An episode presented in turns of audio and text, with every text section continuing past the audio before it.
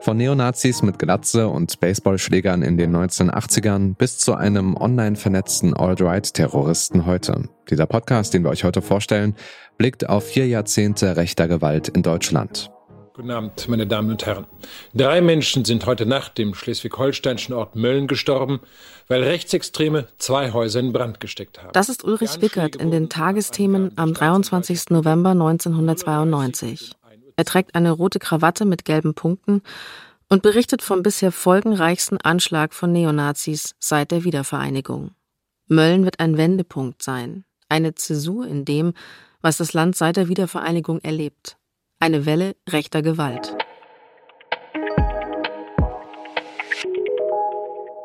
Das ist die Journalistin Verena Fiebinger und ihr hört den Podcast Podcast von Detektor FM. Heute empfehlen wir euch Rechter Terror. Vier Jahrzehnte rechtsextreme Gewalt in Deutschland.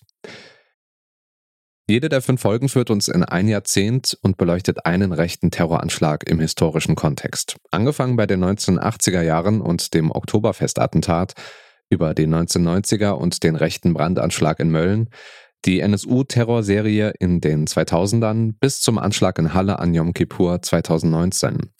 Eine extra Folge schaut zurück auf rassistische Gewalt in der DDR. Der Podcast lässt dabei viel Raum für Stimmen von Überlebenden und Angehörigen. Die haben ja zwei Häuser in der Nacht angegriffen, beziehungsweise angezündet. Und ähm, beides von Migranten bewohnte Häuser. Also das, das war schon ein geplanter Anschlag. Es war nicht jetzt einfach, wir machen jetzt irgendwas, sondern die haben das geplant, dass auch Menschen sterben. Das sagt Ibrahim Aslan. Er spricht über den rassistischen Brandanschlag in Mölln 1992. Ibrahim hat ihn überlebt. Er war sieben Jahre alt und hat mit seiner Familie in einem der Häuser gewohnt, die die Neonazis angezündet haben. In der Nacht im November 1992 schläft Ibrahim in einem der Zimmer mit seiner großen Schwester Yelis und seiner Cousine Aisha.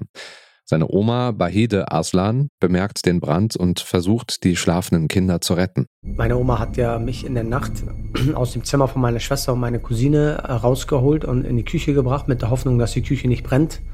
Und das war mein Glück im Unglück, dass äh, die Küche nicht gebrannt hat. Und meine Oma ist ähm, an der Treppe zwischen dem Zimmer und der Küche gestorben. Also sie hätte wohl möglich auch meine Schwester und meine Cousine retten wollen. Allerdings hat sie es natürlich äh, nicht geschafft. Bahide Aslan rettet ihrem Enkel Ibrahim das Leben. Sie selbst stirbt in den Flammen, ebenso wie Ibrahims Schwester und seine Cousine. Was in Mölln passiert ist, schockiert damals viele. Hunderttausende schließen sich im ganzen Land Menschenketten an. Mehr als 10.000 Menschen kommen im November 1992 zu einer Trauerfeier in Hamburg. Doch einer kommt nicht, der damalige Bundeskanzler Helmut Kohl.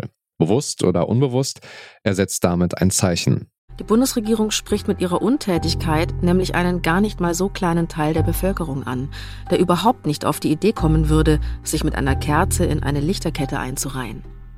In einer Spiegelumfrage aus dem Jahr 1992 geben 33 Prozent der Befragten an, dass sie Verständnis für rechtsradikale Tendenzen haben, aufgrund des Ausländerproblems. An der Losung Ausländer raus stören sich lediglich 50 Prozent der Befragten. Das ändert sich zwar teilweise nach dem Anschlag von Mölln, aber trotzdem weiß Helmut Kohl wohl ziemlich sicher, als er nicht zur Trauerfeier erscheint, dass ein großer Teil der Deutschen ein Problem mit Ausländern hat. Rechter Terror, vier Jahrzehnte rechtsextreme Gewalt erzählt die Geschichte rechter Gewalt in Deutschland. Zu Wort kommen vor allem Menschen, die selbst schon einmal Opfer von Rechtsextremismus geworden sind. Warum gibt es so viel rechte Gewalt in Deutschland? Warum wird Betroffenen immer wieder nicht geglaubt? Der fünfteilige Storytelling-Podcast ordnet einzelne Anschläge historisch in den Zeitgeist der Jahrzehnte ein und sucht nach Antworten. Der Podcast ist eine Produktion des Bayerischen Rundfunks. Drei der Folgen stammen aus der Feder von AutorInnen der Münchner Podcastfirma Kugel und Niere. Kooperationen wie diese zwischen privaten Podcast-ProduzentInnen und dem öffentlich-rechtlichen Rundfunk sehen wir in letzter Zeit immer häufiger. Damit endet diese Ausgabe des Podcast Podcasts. Das ist unser täglicher Tipp hier bei Detektor FM. Wenn euch unsere Podcast-Tipps gefallen, dann folgt uns doch gern auf der Podcast-Plattform eurer Wahl und empfehlt uns gern einem anderen Menschen weiter, der oder die sich genauso für Podcasts begeistert wie ihr und wir.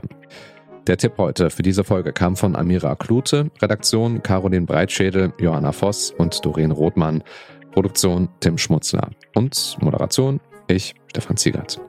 Morgen stellen wir euch den Spiegel-Podcast Ausgecheckt, das Luca-System vor. Also gerne bis morgen, macht's gut, wir hören uns.